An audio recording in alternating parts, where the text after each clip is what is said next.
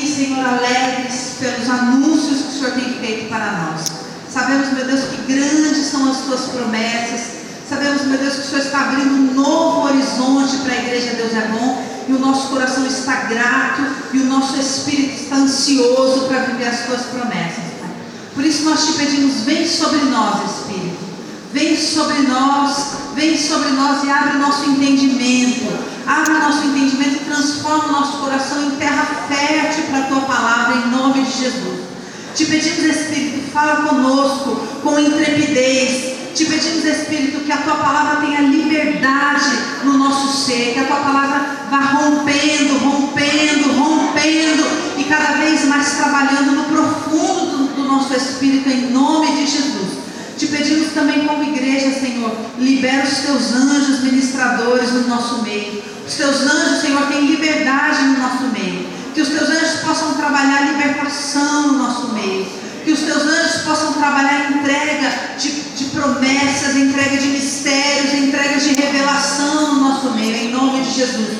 Que os teus anjos guerreiros venham trabalhar apostos neste lugar, para que nenhum impedimento tenha liberdade no nosso meio, em nome de Jesus. Nós repreendemos agora qualquer tentativa de roubo, qualquer tentativa de ataque de Satanás de qualquer ordem, nós estabelecemos um decreto. A igreja Deus é bom vai avançar hoje, em nome de Jesus. Aleluia.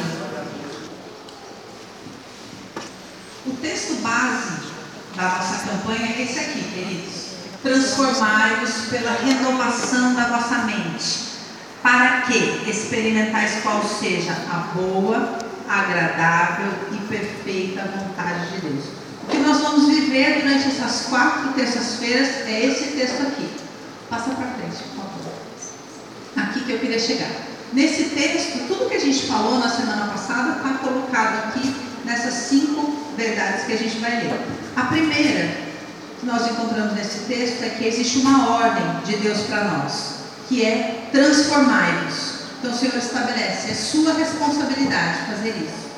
Segundo, que a transformação ela acontece através da renovação da nossa mente. Não existe transformação se não houver renovação da nossa mente. Muitas vezes a gente pensa assim, ah, mas eu vou chorar lá e aí o Espírito vai vir e vai acontecer um processo meio que mágico e eu vou ser transformado. A gente tem, infelizmente, essa fantasia. E, biblicamente, quando a gente estuda, a gente descobre que não é dessa maneira que o Senhor trabalha. A Bíblia estabelece que a transformação verdadeira acontece através da renovação da mente. Três, quando a Bíblia diz mente, ela, ela quer dizer o quê? Pensamentos e sentimentos. Muitas vezes nós a nossa a, a língua portuguesa, por ter vários, várias palavras para vários significados, a gente atribui à palavra mente uma certa superficialidade. Então a gente acha assim que mente são os nossos pensamentos, esse assim todo dia. Que alma é uma coisa mais profunda, né? Ah, não, a alma já é uma coisa mais profunda. Mas a palavra que a Bíblia usa para quando ela quer se referir à mente é a mesma para a alma para coração. A raiz é a mesma. Então, eu queria que você considerasse o seguinte: nós vamos trocar aqui, a partir de hoje eu não vou mais falar mente, eu vou falar psique. Por quê? Mente, a palavra mente pode ser traduzida como psique. O que é psique? Mente e alma juntos, no mesmo lugar. Então, vocês comumente já vão associar, quando eu falar na sua psique, eu vou, quando eu falar psique, você já vai saber que eu estou falando desse lugar profundo. Muito bem, então vocês vão entender psique como esse, todo esse complexo que envolve todos os seus sentimentos, toda a sua memória emocional, todos os seus pensamentos, conhecidos e não conhecidos. Então, na verdade, a transformação que o Senhor, quando Ele fala, olha, você não vai viver a vontade de Deus se não houver uma renovação de toda a sua psique. Certo? Foi isso que a gente falou aqui. Quatro, a transformação da mente é uma condição para experimentarmos a vontade de Deus. E cinco, Deus tem uma vontade para as nossas vidas e ela é boa, agradável partir desse pressuposto. O último texto que a gente leu é um texto de Efésios, lá na frente.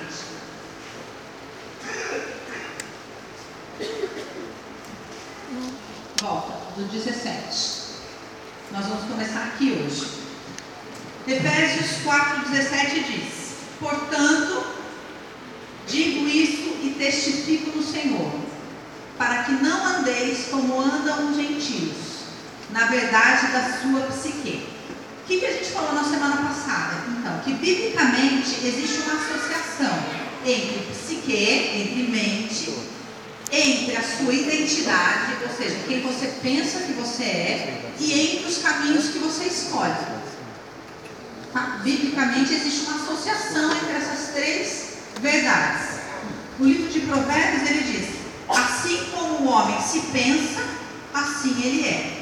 Muitas vezes as pessoas entendem essa, essa parte da palavra como se o seu pensamento tivesse um certo poder.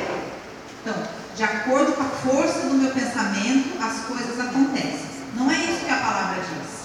Ela não está atribuindo poder ao pensamento. Não é isso. Isso é doutrina do mundo. O que a palavra afirma em Provérbios 23, 7, se eu não me engano, é que assim como o homem é nos seus pensamentos, assim como o homem se entende na sua psique, assim ele é. E de acordo com essa, toda essa estrutura, ele faz escolhas e com essas escolhas ele estabelece o caminho que ele vai seguir. Por isso que se esse ser todo não for renovado, o seu caminho não vai mudar. Nós também estudamos na semana passada o texto de Isaías que diz, quando o Senhor fala, por isso, você entendendo essas coisas, é que eu quero que você compreenda que os meus caminhos, Senhor falando, são mais altos que os seus. E que os meus pensamentos também são mais altos que os seus. Então, nós vamos partir hoje com você entendendo que você tem uma identidade, uma psique, mas Deus, quando te criou, te criou com um plano. Ele tem uma vontade boa, perfeita e agradável para a sua vida. E isso não tem nada a ver com esse ser que você se tornou, que é resultado da sua história de vida. Tudo bem? Então o Senhor está dizendo naquele texto de Romanos: olha, se você não renovar toda essa história, você nunca vai experimentar aquilo que era o meu plano para a sua vida. Porque de acordo com a sua identidade serão os seus pensamentos e serão os caminhos que você vai escolher. Tudo bem? Muito bem. Então seguimos aqui. Pode pular essa parte também, pode pular, pode pular. Aqui. Não, não, mais para frente. 23. 22. Aqui. O que, que a palavra diz? Opa, melhorou que a palavra diz? Que nós então devemos, eu vou ler aqui na minha que agora me perdi.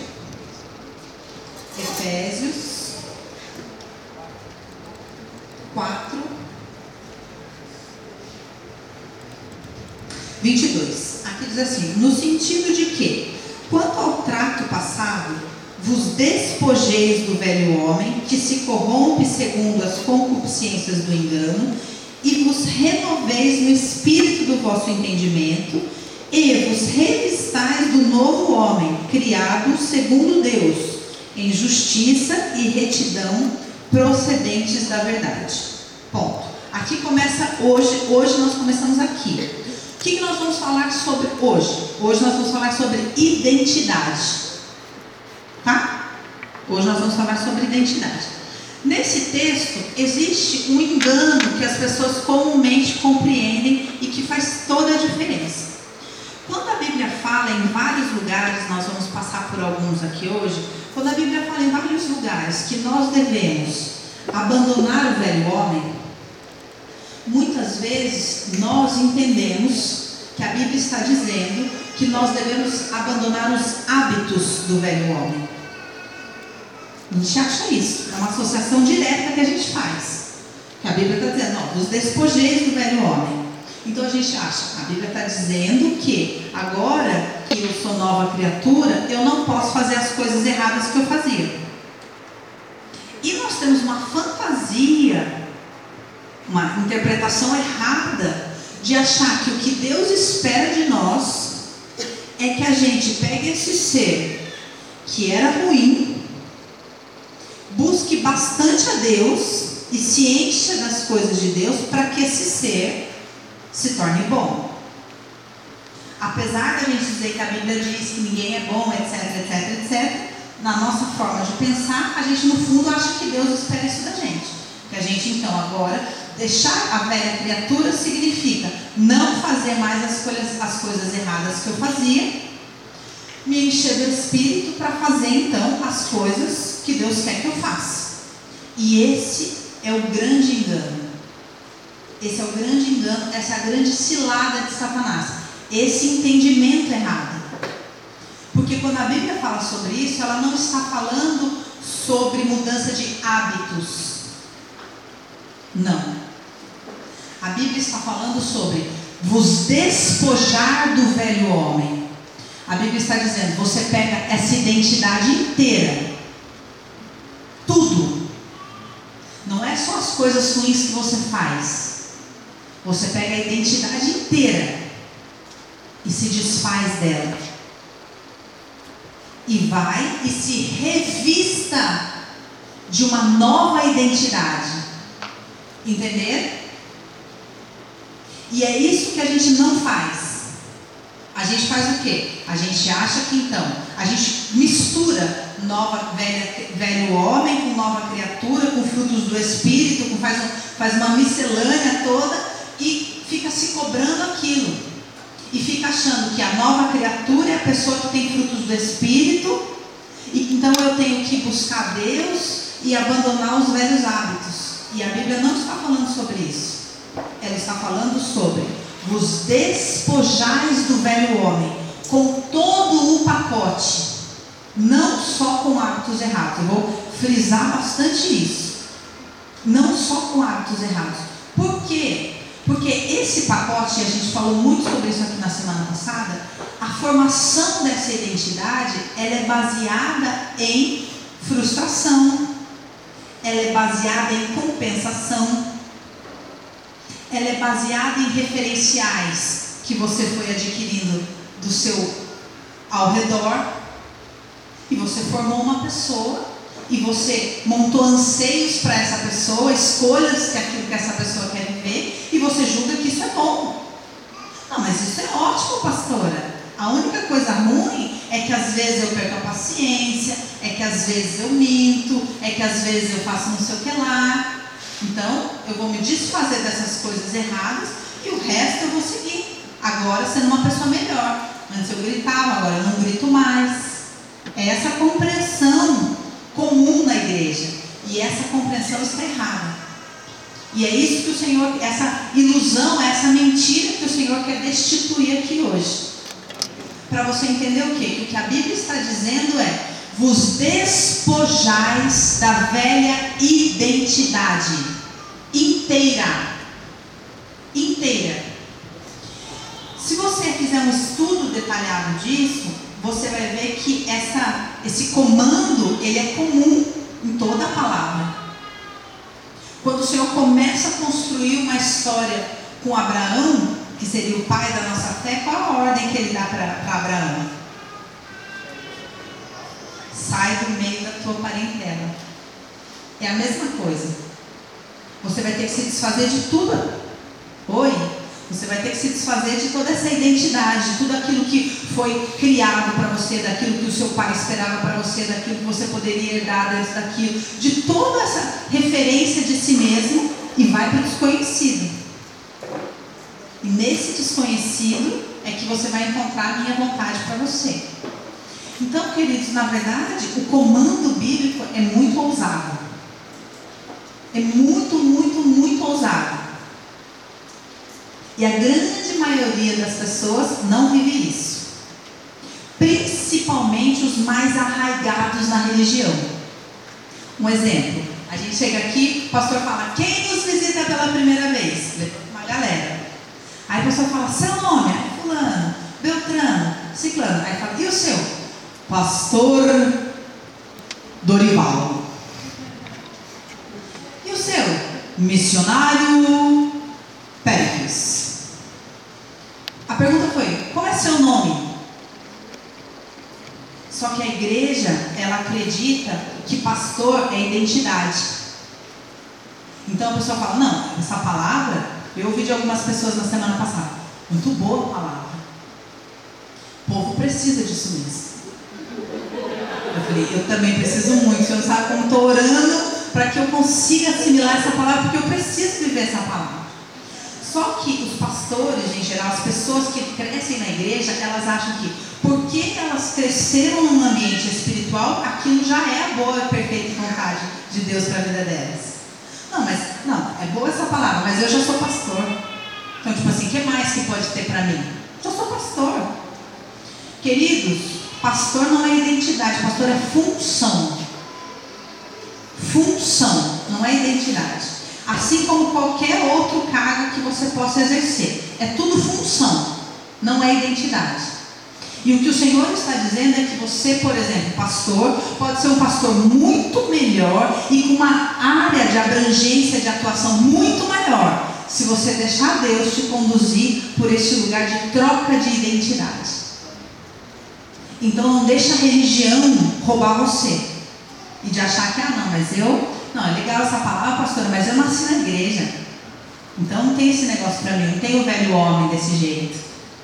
Eu já nasci no Evangelho. Não é isso, queridos. Não, não estraga tudo. Não é nada disso. Aquilo que Deus está falando é, é muito mais profundo. Nós vamos ver um exemplo que eu acho bem bacana. É, a ideia é que você deixe o Espírito te conduzir para aquilo que é para você, não daquilo que é a teoria. Eu vou explicar um pouquinho de teoria psicológica para vocês agora, para vocês entenderem a abrangência dessa história de psique que a Bíblia está falando aqui, por que isso é tão importante. Imagine o seguinte: imagine que a sua psique fosse como se fosse o seu corpo, a estrutura do seu ser, mas que você não tivesse visão sobre isso, você não, não tivesse, por exemplo, o ato de olhar e ver a sua perna, ou não pudesse olhar no espelho e ver se está tudo bem com a sua perna. O único contato que você tem com essa estrutura é de sentir ela. É mais ou menos assim que funciona com a sua psique, não é?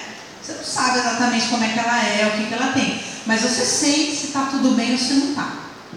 Aí, agora imagina que a psique é o corpo. Aí imagina que o Senhor lança uma proposta para você, lança uma promessa. Fala para você, eu vou fazer você avançar. Eu vou fazer você romper. Você agora vai correr. E aí você se enche daquela promessa e fala: Vixe, eu vou. Só que Satanás vê essa estrutura com mais clareza do que você. E sabe que uma vez na formação da sua estrutura, você caiu e machucou a perna. Mas não está doendo mais aquilo, então você nem sabe. E aí, na hora que Deus te manda correr, Satanás vem e lança uma flecha num lugar certeiro na perna naquele lugar que já estava machucado, mas você não sabia. E na hora você não tem discernimento que foi uma flecha de Satanás e que ele, sorrateiro, lançou num lugar que já estava machucado. Você só sente aquela dor e a impossibilidade de correr. E aí, em meio àquela experiência dessa impossibilidade, você começa a entender que você não tem força para correr, você não foi chamado para correr, Talvez você tenha entendido errado. Esse negócio de correr não é para você. Entenderam como é que funciona? Então, por isso que conhecer a estrutura é tão importante. Para que você possa saber aonde Satanás entra. Na semana que vem, o assunto é guerra. Tá? Na semana que vem, você vai entender como é que Satanás age nessa guerra. E por que, que a gente perde sempre. Porque a gente não conhece essa estrutura. Tudo bem até aqui? Vamos falar dessa estrutura? Nós vamos falar uma, da formação dessa estrutura numa teoria, na base da teoria que é a teoria de Freud. Freud diz o seguinte, que a criança ela nasce com uma energia para viver, uma força para viver. A essa força, a essa energia, Freud dá o nome de libido. E ele diz que é uma força basicamente sexual. Mas sexual para Freud nada tem a ver com o ato sexual, com a genitália. Sexual tem a ver com ter prazer de viver, com a maneira como você experimenta a vida, a maneira como você existe. Ele diz que essa energia nasce com a criança e que que ela vai se deslocando conforme o seu desenvolvimento, certo? Primeiro lugar desse, dessa, dessa fixação dessa libido é chamado por Freud, é a fase do zero aos dois anos de idade, mais ou menos, é chamado por Freud de fase oral. Por quê? Porque o bebezinho não controla nada. Se você der para um bebezinho um negócio para ele segurar na mão, ele ainda não consegue segurar. A única coisa que ele controla é a boca. O nenezinho experimenta o mundo pela boca. Tudo que ele recebe do mundo, ele recebe pela boca. Eu falei na semana passada, vou repetir agora. Nesta fase, do zero aos dois anos, é formado na sua estrutura psíquica sua referência de segurança, sua referência de confiança. E isso vai influenciar diretamente o seu relacionamento com Deus. Por quê? Porque o bebezinho, ele é completamente desprotegido. Ninguém, ele precisa ser cuidado, precisa que alguém vá e cuide dele. Se esse bebê experimenta esse cuidado, ele vai, conforme vai crescendo, sendo marcado por este sentimento de confiança, de eu posso confiar. No momento em que eu tenho uma necessidade, essa necessidade é atendida. Quando o bebezinho passa por situações de perda, por exemplo, quando o bebezinho passa por separação, imagina o seguinte: a criança nasce de um relacionamento do mundo. Quando essa criança nasce, vamos supor, a mãe e o pai se separam. E a, e a mãe vive toda essa dor da separação, da rejeição, e o bebezinho está lá. E ela acha que o bebê não está percebendo nada, porque o bebê só mama e dorme. Mas o bebê está sendo marcado por todo esse sentimento de abandono, de dor da mãe. Ele vai marcando nesse lugar de confiança toda essa marca. Quando chegar lá na frente, ele vai se converter, ele vai querer confiar em Deus, este lugar está marcado pelo abandono. Vocês estão entendendo? Só que o bebê sabe, o adulto sabe disso? Não. Conforme, como toda essa experiência de vida está na boca, a criança vai relacionando segurança com comida, prazer com comida, porque a relação que ela tem com o mundo é com a boca. Então, por exemplo, essa referência de estar sendo nutrida, estar sendo cuidada, quem tem criança pequena sabe disso a criança ela já avançou um pouquinho, ela já saiu dessa fase. Tá lá, sei lá, com três anos. Aí ela cai. No momento que ela cai, ela fala Pepe. Não é assim? Porque ela precisa voltar àquela referência. Ela vai lá, põe a Pepe na boca. E ela se acalma, então ela fala mamá. Ou se ela mama no peito, ela quer o peito, daí ela volta à referência de segurança. Tudo bem?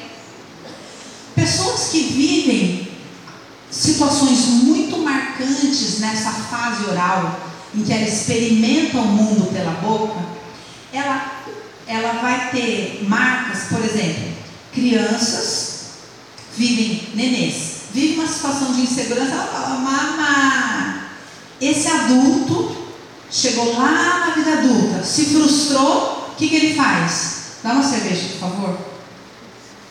Entendeu? Essa, essa, essa, essa pessoa, essa mulher, se frustrou, geladeira. Ai, não consigo, toda vez que eu vou emagrecer, me acontece alguma coisa, uma frustração, comida.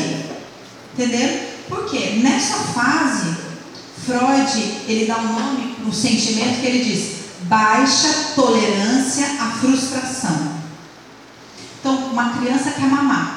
Adianta você falar para ela, espera um pouquinho, a mamãe já vai pegar. Ele, ah! E é uma sirene que ela não para, enlouquece quem for. Enquanto você não dá um tal de mamar na boca daquela criança, ela não para. Porque essa criança tem baixa tolerância à frustração. É um relacionamento seguro que ela tem com as pessoas ao redor dela, que ela vai aprendendo a tolerar isso a saciar isso e a tornar a relação oral dela com o mundo sadia. Tudo bem, gente? Sim? Está fazendo sentido isso para vocês? Então, toda, então associa o seguinte: as questões com comida, bebida e drogas. Por quê? Vocês já olharam um bebezinho mamando? Ele pega a mamadeira, é um prazer, gente, é uma coisa enlouquecedora, né? Ou o peito. vira o olho, pega o pano e a, e a criança vai para outras com aquela mamadeira. A pessoa que tem fixação neste lugar, ela vai buscar essa fuga da realidade sempre pela via oral. Então, é, qualquer uso de qualquer tipo de droga para tentar fugir da realidade são questões relacionadas à fase oral. Ou seja, são questões relacionadas a esses primeiros dois anos de vida e a como esse ser assimilou a, a informação de se sentir seguro e amado para poder prosseguir para a próxima fase. Tudo bem? Então, vai entendendo aí. Hoje você é uma pessoa adulta. Que memória você tem daquilo? Nenhuma, mas talvez tenha marcas orais na sua relação com a comida, na sua relação com a bebida, na, na relação às vezes com qualquer vício oral, por exemplo, cigarro, na relação com o sexo oral. Tudo está relacionado à fixação nessa fase.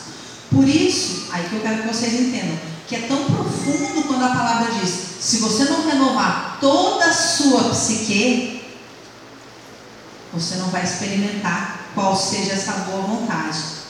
Não é só coisa ruim, toda essa estrutura que deixa você fixado naquilo. E que são, às vezes, são questões que a gente não fala. Oi? São questões, por exemplo, que você tem com a comida, com a própria imagem corporal, porque pessoas que têm fixação na fase oral tendem a manter a sua forma física arredondada. Infantil. Teletubbies. Vocês assistiram Teletubbies? Vocês lembram do Teletubbies? Oi! A bola! Oi! Por que, que aquela, o Teletubbies tem aquela forma? Não estou xingando ninguém não, gente. Presta atenção, nem vocês vão entender. Por que, que criaram o Teletubbies daquela forma? Porque o nenê, tudo que é para o nenê é arredondado, vocês já viram? Tudo que é feito para a criança de 0 a 2 anos tem uma forma arredondada. Os olhinhos são arredondados, o corpo é arredondado. Então a pessoa, quando se torna adulta e mantém o seu corpo com uma forma arredondada, ela está contando para quem entende eu me mantive fixado neste lugar. Tem questões minhas que eu estou presa, estou arrastando correntes da formação dessa primeira estrutura relacionada a me sentir amado e a me sentir seguro no mundo para avançar. Vocês estão entendendo como a gente vai ficando preso e não entende? Próxima fase, que vai mais ou menos, tudo é mais ou menos, então uma fase entra na outra, tá? A próxima fase começa por volta de um ano e oito meses. Essa segunda fase ela vai mais ou menos de um ano e oito meses até três anos, três anos e meio. É chamada por Freud de fase anal. Por quê? É a fase determinada pelo controle dos esfíncteres. O que, que é esfíncter? São os anéisinhos que nós temos no corpo para controlar tanto a saída do xixi quanto a saída do cocô. Quando, quando a criança tem mais ou menos um ano e oito meses, ela já começa a dar sinais de que ela está entendendo que está fazendo o xixi ou cocô. Às vezes ela troca, diz que é um, diz que é outro. Quem é pai, quem é mãe sabe mais ou menos como isso funciona. E é todo um processo de desenvolvimento que ela vai vivendo conforme ela aprende a identificar que ela está fazendo xixi ou que ela está fazendo cocô. Essa fase é uma fase muito importante porque tire o seu preconceito para você entender como é que funciona a cabeça da criança. O cocô para a criança é a primeira obra de arte que ela faz. Primeira coisa que ela faz. Quem tem o prazer de conviver com criança sabe que na hora que ela faz cocô, ela acha lindo, ela chama para ver. Ela tem criança que faz na caixa, não quer jogar fora. Tem mãe que fala que encontrou o cocô atrás da cortina, dentro do armário, porque a criança não tem essa referência adulta, que, nojo, credo, olha a pastora falando cocô no altar, credo. A criança não tem essa referência. Para ela é um negócio que ela fez. E E outra, saiu de dentro dela. Como que aquilo que saiu de dentro dela pode ser ruim? Para ela não é ruim. Então imagina o seguinte, a criança nessa fase, quando ela está por volta dos dois anos, o, controle dos esfíncteres é algo que a criança faz, isso aqui, ó. Ela pode se reter ou soltar. Também é a fase que, junto com esses esfíncteres, a criança começa a estabelecer o que é meu. Então, tudo para a criança é meu. É também a fase onde a criança desenvolve ciúmes, desenvolve posse, é a hora que ela não divide nada e é a hora que ela começa a formar dentro dela a noção de valor próprio. Por quê? Pensa, dentro dela tem um monte de coisa: sentimento, desejos e cocô. Para ela é tudo uma mesma Para ela é tudo uma mesma coisa, estão entendendo? Ela não faz discernimento. Então, quando ela faz cocô e alguém fala, ai que nojo, quem fez esse cocô aqui? Ela fala, essa, a mamãe está falando isso daquilo que saiu de dentro de mim. Então a mamãe tem nojo de tudo que está dentro de mim. É a pessoa que lá na fase adulta fica ressecada. Não consegue fazer cocô. Não, toda vez que, ah, então tá na empresa, nossa, vou ter que entregar um projeto automaticamente ela tem prisão de ventre e não consegue fazer cocô. E como é que chama quando fica machucado? Não, tem um outro nome, que é uma doença. Hemorroida. A pessoa que tem hemorroida, não ri não, gente. A pessoa que tem hemorroida, ela está dizendo, eu fiquei com marcas sérias nessa época. Na época que eu estava formando essa noção de valor próprio, daquilo que é meu, daquilo que eu posso fazer. Tudo bem, gente? Vocês estão entendendo? Vocês estão olhando com uma cara que. Então imagina assim, será que aconteceu alguma coisa naturalmente com ela? Às vezes não. Às vezes a criança estava lá com dois anos e pouco e o pai saiu de casa. E ela fez uma associação direta. O pai saiu de casa porque aquilo que tem dentro de mim não é bom. Matemático para a criança, para o adulto não é pronto, nunca mais consegue lidar bem com o próprio valor. Como nessa fase também se forma essa noção daquilo que é meu e de valor, isso se reflete naturalmente na relação que a pessoa vai ter com o dinheiro. Então, a relação que você tem com o dinheiro se formou, a base dela se formou lá atrás, quando você estava aprendendo a fazer cocô. Olha que muito louco. Então, a pessoa que lida bem com aquilo que é meu, aquilo que eu solto, é uma pessoa que lida bem com o próprio dinheiro, com gastar. A pessoa que não lida bem com isso, não consegue fazer cocô, não consegue gastar dinheiro também, não consegue entregar nunca nenhum projeto. Vocês estão entendendo a associação? É tudo uma mesma coisa. Aí ela, ela precisa finalizar um projeto. Fica com problema de fazer cocô, fica com problema de dinheiro, tudo junto. Porque para dentro da psique é tudo um assunto só: valor próprio, posses, como eu lido com aquilo que eu possuo, ciúmes. Tem pessoas sérios problemas com ciúmes por conta dessa época. Que, às vezes aconteceu algum problema sério? Não, às vezes nasceu o irmão. E os pais não souberam lidar bem com aquilo. Ensinar qual era o lugar de um, qual era o lugar de outro. Marcou a pessoa, só que marcou a pessoa na formação de algo muito importante, porque a sua noção de valor próprio é algo que você precisa muito para aquilo que você vai fazer na sua vida, certo? E se você fica com uma fixação ali, olha o que acontece. Aí você não sabe disso, mas Satanás sabe.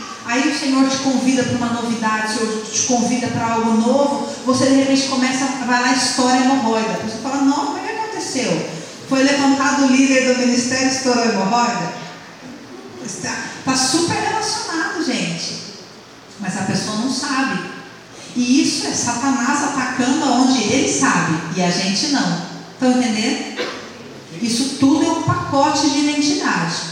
Aí, essas, as pessoas que têm problemas sérios, desvios sérios nessa fase, são as pessoas que vão no mundo se interessar por esse, por esse sexo é, 50 tons de cinza.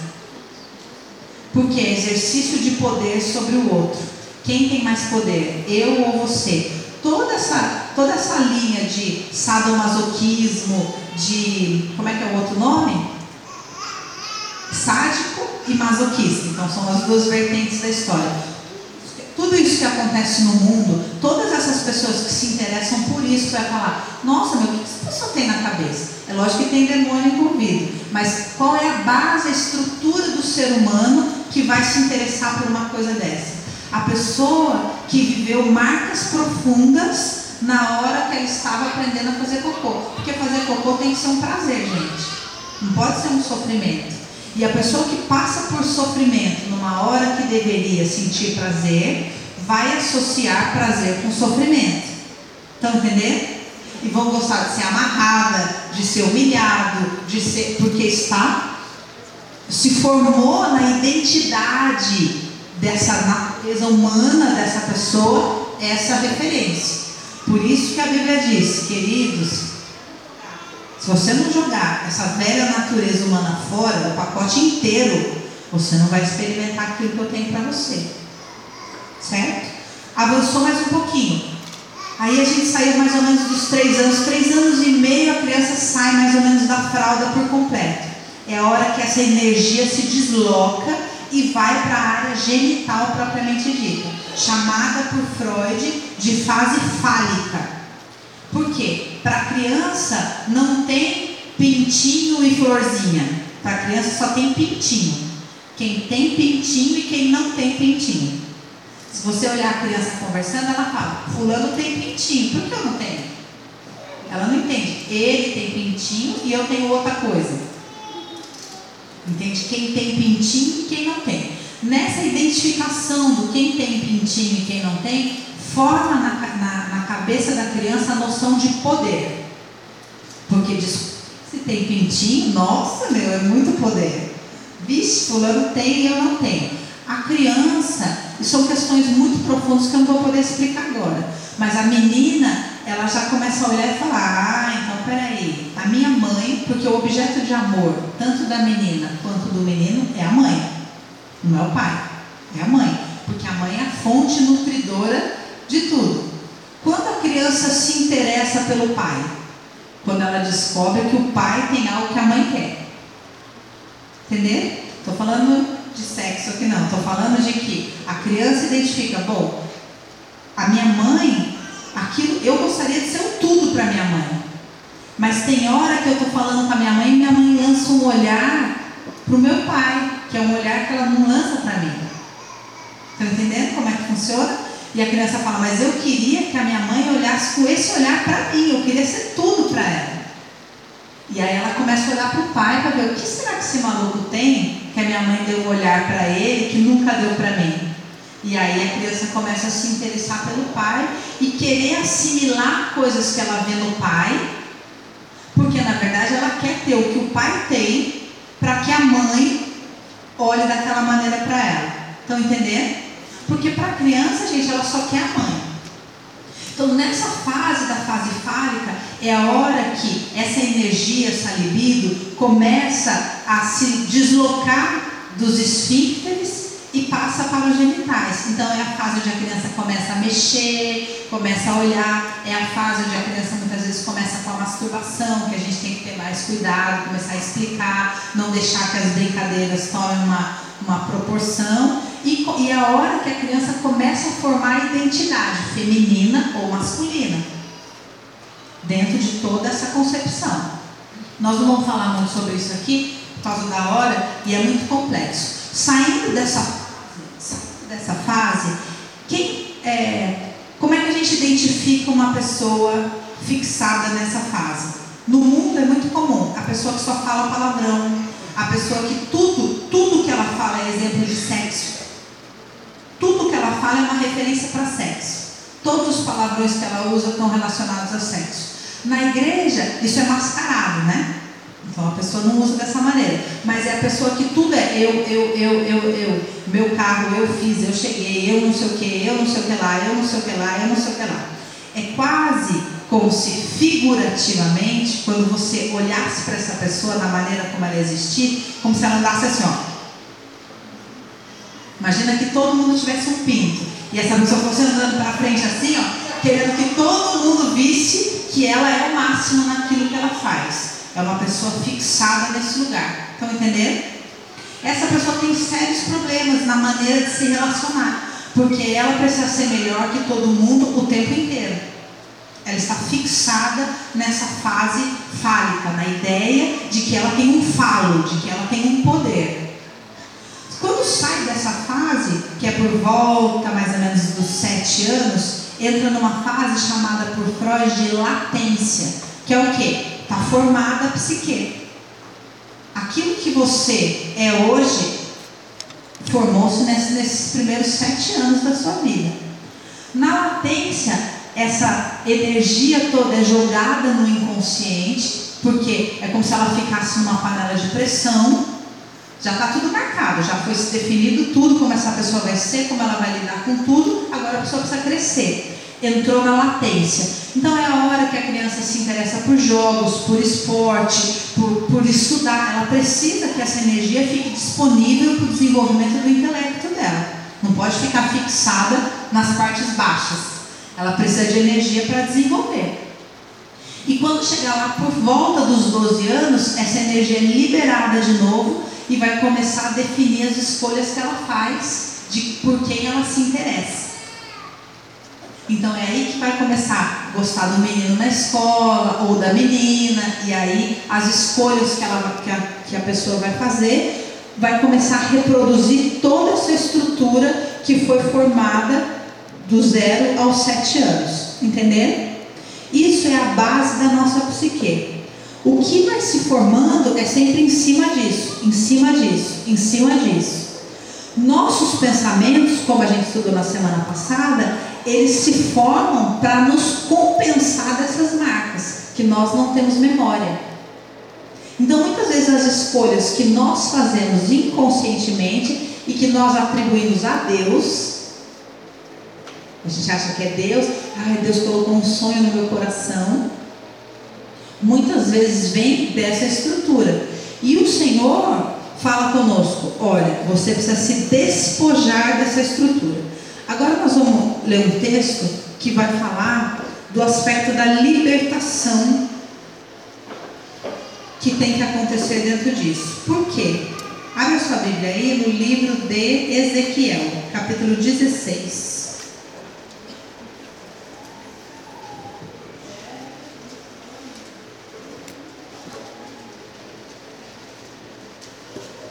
Agora, gente, é o. Quando a Bíblia diz vos despojais, a gente pode falar, beleza, gostei, concordo, achei o máximo, quero. Mas como que faz isso? Como? Como é que faz esse negócio de despojar? Como que eu. Então tá bom, agora eu não quero mais ser essa pessoa, vou ser outra. Como que eu faço isso? Tem um começo, que é um processo de libertação, que nós não vamos fazer hoje aqui, porque eu preciso que você assimile isso.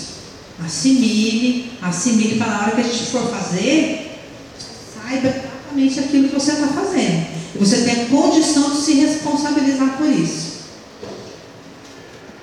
Ezequiel capítulo 16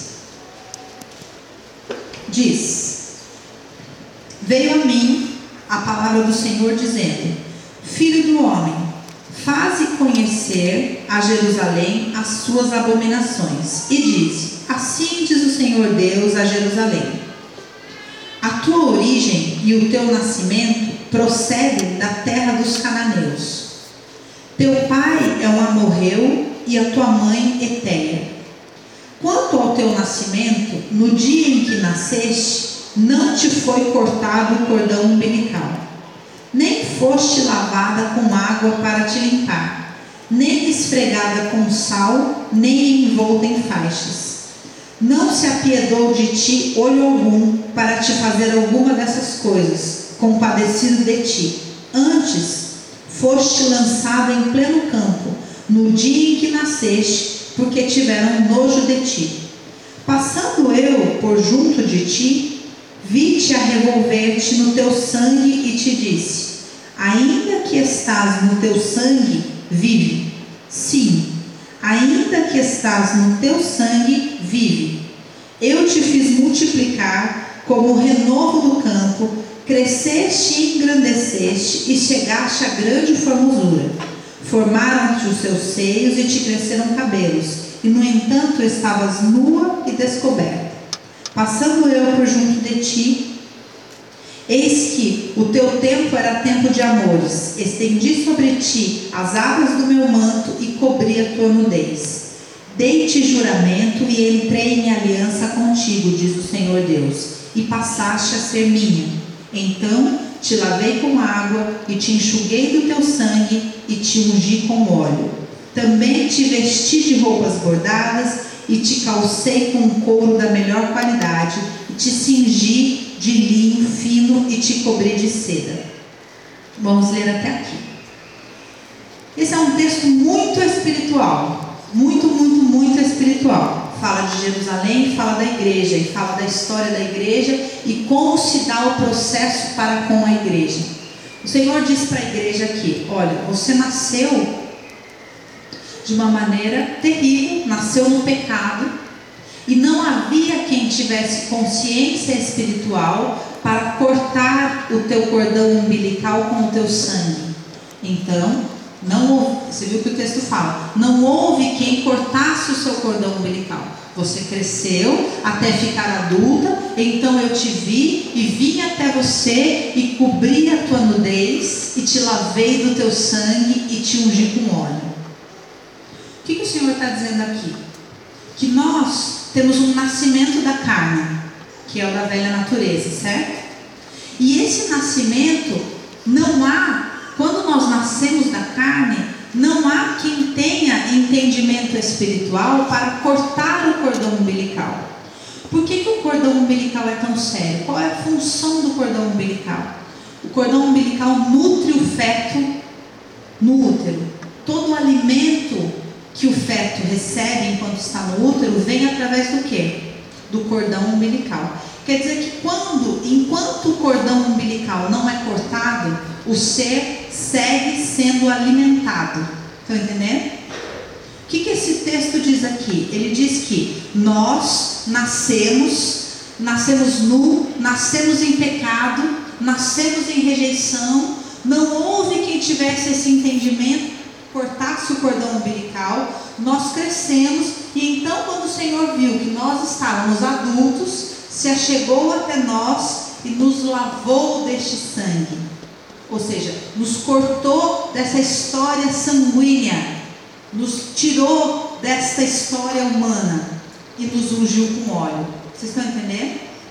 Então, como é que acontece esse processo de se despojar do velho homem. É um processo de ruptura espiritual. É um processo de libertação. É um ato espiritual que nós fazemos como igreja, baseado nesta palavra de Ezequiel 16. Quando você segue lendo, vou ler aqui um pedacinho. Olha só o que diz aqui, ó. 11. Não. É, 10. Também te vesti de roupas bordadas e te calcei com couro da melhor qualidade, que são os sapatos do Evangelho, e te cingi de linho fino e te cobri de seda. Também te adornei com enfeite, te pus braceletes nas mãos e colar a roda do teu pescoço. Coloquei-te um pendente no nariz e arrecadas nas orelhas e linda coroa na cabeça. Assim foste ornada de ouro e prata, o teu vestido era de linho fino, de cedo de seda e de bordado, nutriste de flor de farinha, de mel e azeite, e eras formosa em extremo, e chegaste a ser rainha. Correu a tua fama entre as nações, por causa da tua formosura, pois era perfeita por causa da minha glória, que eu pusera em ti, diz o Senhor Deus. Mas, igreja, que não cortou o cordão umbilical, confiaste na tua formosura e te entregaste à lascívia graças à tua fama e te ofereceste a todo o que passava para seres dele. Tomaste dos teus vestidos e fizeste lugar, lugares altos adornos de diversas cores. Aqui ele vai seguir falando o quê? Das pessoas que vocês devem conhecer na igreja, que passam por todo esse processo, mas não discernem a identidade carnal da identidade espiritual. Não sabem quem são duas pessoas e que uma identidade precisa ser abandonada. Abandonada, inteira. Essas pessoas não têm esse conhecimento e acham que essas duas identidades são uma. Então o que acontece? O Senhor vem, trata, cura, e quando essa pessoa é levantada por Deus num ministério, por exemplo, e quando ela começa a ser reconhecida, e quando a glória do Senhor é nela, ela não, porque não tem a ruptura com essa identidade, acha que aquilo é dela e se corrompe. Entendeu? Porque ela toma para a natureza humana isso. Eu vou ler aqui um comentário que eu achei maravilhoso do apóstolo Estevão, que ele faz na Bíblia Apostólica. Ele comenta exatamente isso, mas com palavras melhores que as minhas. Espera aí.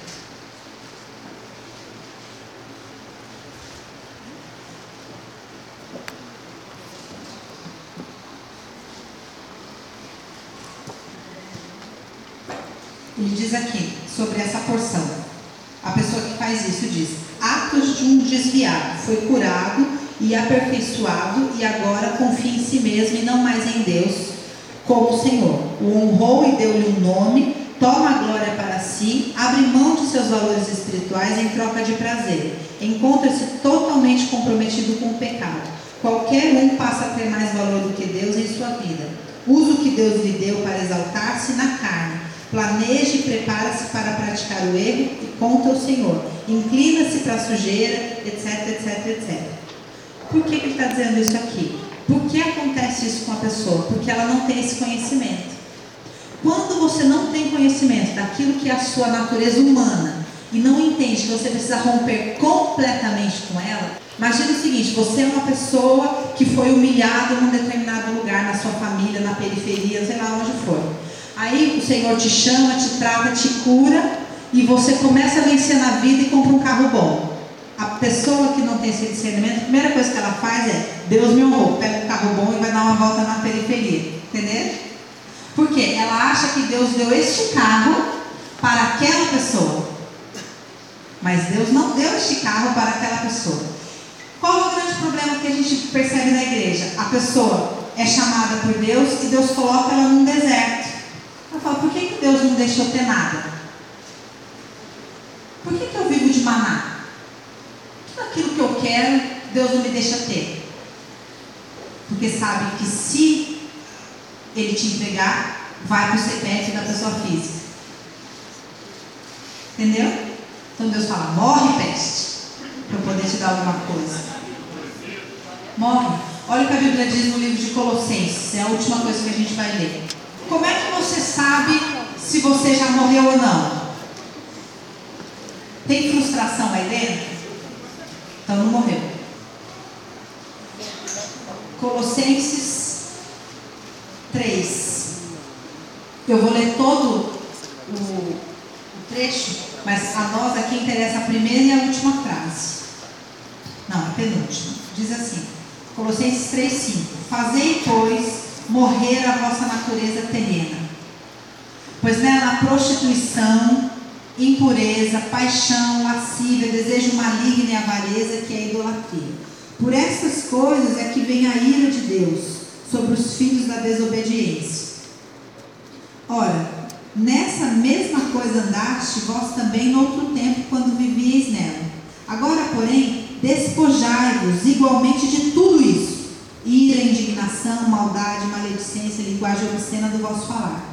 Não mintais uns aos outros, uma vez que vos despiste do velho homem com os seus feitos, e vos revestistes do novo homem, que se refaz para o pleno conhecimento segundo a imagem daquele que o criou. Eu queria dar um exemplo para vocês para vocês pensarem sobre isso, que é o exemplo do apóstolo Pedro. Se você estudar a vida do apóstolo Pedro, o apóstolo Pedro ele é muito conhecido por ser, por ter, ser tido como um bronco, né? Que era Pedro era bronco, Pedro era, Pedro era inculto, Pedro era esquentado, né? E nós percebemos durante os evangelhos, nós percebemos Pedro oscilar entre a natureza carnal e a natureza espiritual. Um exemplo clássico é no momento que o Senhor pergunta: E tu, quem dizes que eu sou? E Pedro diz: Tu és o Cristo. E aí ele fala: ó, Foi o Espírito que te revelou. Então, naquele momento, ele estava no Espírito. Mas mais para frente, um pouquinho, quando o Senhor Jesus diz que está chegando o tempo da sua morte, Pedro fala: Não. E ele fala: Afasta-te de mim, Satanás. Então, o que acontece? Pedro oscilava. Ora, ele estava inspirado pelo Espírito Santo, ora ele habitava na carne dele. E isso foi até um tempo, porque na, crucifica, na, crucifica, na crucificação aconteceu isso de novo. Ele negou o Senhor. Na hora que Jesus foi ser pego, ele lá e cortou a, a orelha do, do soldado. Depois ele foi lá e negou Jesus. Então, tudo isso mostra essa transição dele na carne, ora na carne, ora no espírito, que é o que a grande maioria da igreja vive. Por não entender que ele precisa se desfazer de uma identidade. Então, quando a pessoa vem mais para a igreja, ouve mais a palavra, ora mais, jejua mais, ela tem mais do Espírito dentro dela, ela está no Espírito. Quer dizer que ela é nova criatura? Não. Não. Esse texto aqui, ó, ele diz assim, ó, e vos revestiste do novo homem que se refaz para o pleno conhecimento. A nova criatura, a Bíblia também fala sobre isso, dizendo que nós devemos crescer em estatura para atingir a estatura de Cristo. Diz que nós devemos formar um novo ser, que é este ser espiritual. Baseado no que? Naquilo que a palavra afirma que nós somos e naquilo que o Senhor vai nos revelando que Ele tem para nós como plano perfeito. Tá? Aí, olha só, outro comentário para você ver o que aconteceu com Pedro. Abre a sua Bíblia aí, talvez não tenha na sua Bíblia, eu vou ler nessa daqui, a carta de Pedro. De novo, o apóstolo Pedro é o autor dessa carta, escrita entre 63 e 64 depois de Cristo. A epístola, olha que informação importante. A epístola está escrita em um grego muito sofisticado, demonstrando o desenvolvimento pessoal de Pedro, outrora considerado iletrado e inculto, como diz o texto de Atos, capítulo 4. No texto de Atos, capítulo 4, é afirmado que Pedro era tido pelas pessoas como iletrado e inculto. Uma pessoa iletrada e inculta é uma pessoa que não tem estudo, e lá na frente, Pedro, ao escrever a sua carta, escreve num grego muito sofisticado. Quer dizer que Pedro evoluiu? Não, porque aquela pessoa adulta jamais chegaria naquele lugar. Quem adulto aqui já começou a fazer curso de alguma coisa e não conseguiu passar dos três meses? Por quê? Adulto a gente não aprende nada na velha criatura. Essa estrutura da psique não aguenta muito. Você até começa um pouquinho, vai, mas não avança. Pedro não conseguiria, naquela estrutura psíquica, fazer uh, a, o, curso de analfabeto, se tornar conhecedor da letra, para então avançar tipo uma pós-graduação. Estão entendendo? Como aquilo foi possível? Somente na nova criatura. Então, entenda quando a Bíblia diz: se você não, não se renovar, você jamais vai experimentar qual seja a boa, perfeita e agradável vontade que eu tenho para você. Para Pedro, Deus não tinha nada daquilo dele ser aquele bruto que ele era. Pelo contrário, ele foi se tornar um apóstolo muito refinado, capaz de escrever carta num grego muito sofisticado. Por que, que ele conseguiu isso? Porque chegou uma hora que ele pegou aquele documento que ele tinha e rasgou com essa pessoa não existe mais. E o que Deus quer para nós é esse convite. É fácil? É trabalho para um dia? O que eu gostaria que você fizesse essa semana? Lição de casa para a gente acabar. Eu queria que você começasse a montar, a rastrear essa identidade. Como? A maneira mais simples. Vai pegar um papel e vai dizer: Quem sou eu? Não como se você fosse falar para alguém, por ah, eu sou uma pessoa humilde, de família simples. Não é isso, gente. Faz favor, hein? Faz favor. É para você. Você vai saber quando. Qual é o seu mecanismo de fuga. Tem gente que quando chega num lugar limite, vai dormir. Tem gente que chega num lugar limite, vai comer. Tem gente que chega num lugar limite, vai assistir televisão. Qual é o seu lugar de fuga? Entenderam que vocês vão rastrear? Geralmente, quando se relacionando com as pessoas, qual é o seu pensamento padrão? Por exemplo, tem gente que pensa, ah, todo mundo no tem algum interesse. Preciso que você rastreie essa identidade. Só você tem como tirar daí de dentro aquilo que tem e colocar no papel. Negócio para você fazer na segunda-feira correndo, porque na terça-feira a gente tem um negócio? Não. É para você começar amanhã, começar hoje e anotando coisas. É para você fazer em oração. Senhor, me ajuda, me ajuda a rastrear essa pessoa. Me ajuda a entender como é que funciona isso. Gostaria que você colocasse um número. Quanto dinheiro você vai ganhar na vida? O que eu quero que você pense? Quanto cabe de verdade na sua noção de valor? Saber que cada pessoa ganha exatamente o quanto ela acha que vale? Dinheiro para Deus não existe, gente. Um zero a mais, um zero a menos faz a menor diferença. O que, que estabelece para nós? Aquilo que cabe dentro da gente, de noção de valor. E é isso que eu quero que você vasculhe dentro de você. Quanto pode? O quanto você pode? Quantos países você vai conhecer na sua vida? Quantos você vai de férias? Quantos você vai a trabalho? E quantos você vai em missão? Quais são esses? O que, que cabe dentro dessa identidade? Entendeu? Tudo. Ela perguntou no que eu sinto ou no que eu gostaria que fosse. Vasculha, gente. Você vai morrer, você vai morrer nessa casa que você mora? Se não vai morrer nessa casa, você vai mudar quando? E por quê? O que significa mudar para você? Isso tudo, gente, você tem que vasculhar para identificar aquilo que é essa identidade, o que cabe nessa identidade, o que, que você recebe de alimento nesse cordão umbilical, nessas expectativas daquilo que foi dito que você precisa ser. Né? O que é que limita você? O que é que você pode ou não pode fazer? Por quê? Você precisa saber isso. E definir o que você vai mudar, o que você não vai mudar. E começar a cogitar o que será que Deus tem soprado com o seu espírito para você. Eu queria, queridos, que você, em momento nenhum, pensasse que eu estou fazendo aqui apologia a um, um crescimento, a tipo, ah, então você tem que ganhar mais, ou você tem que. Não é isso. Porque às vezes uma pessoa tem uma estrutura é, intelectual e o Senhor vai levar para ser missionário numa tribo na África. E a quebra é contrária. Então, eu queria que você pensasse aqui que o exemplo de Pedro que eu usei significa que então ser nova criatura é todo mundo fazer cursinho de inglês. Não. Não é essa ideia de evolução do mundo. É a ideia de deixar de ser uma coisa e se tornar outra que você jamais se dentro daquela estrutura. No caso de Pedro, envolvia um acréscimo.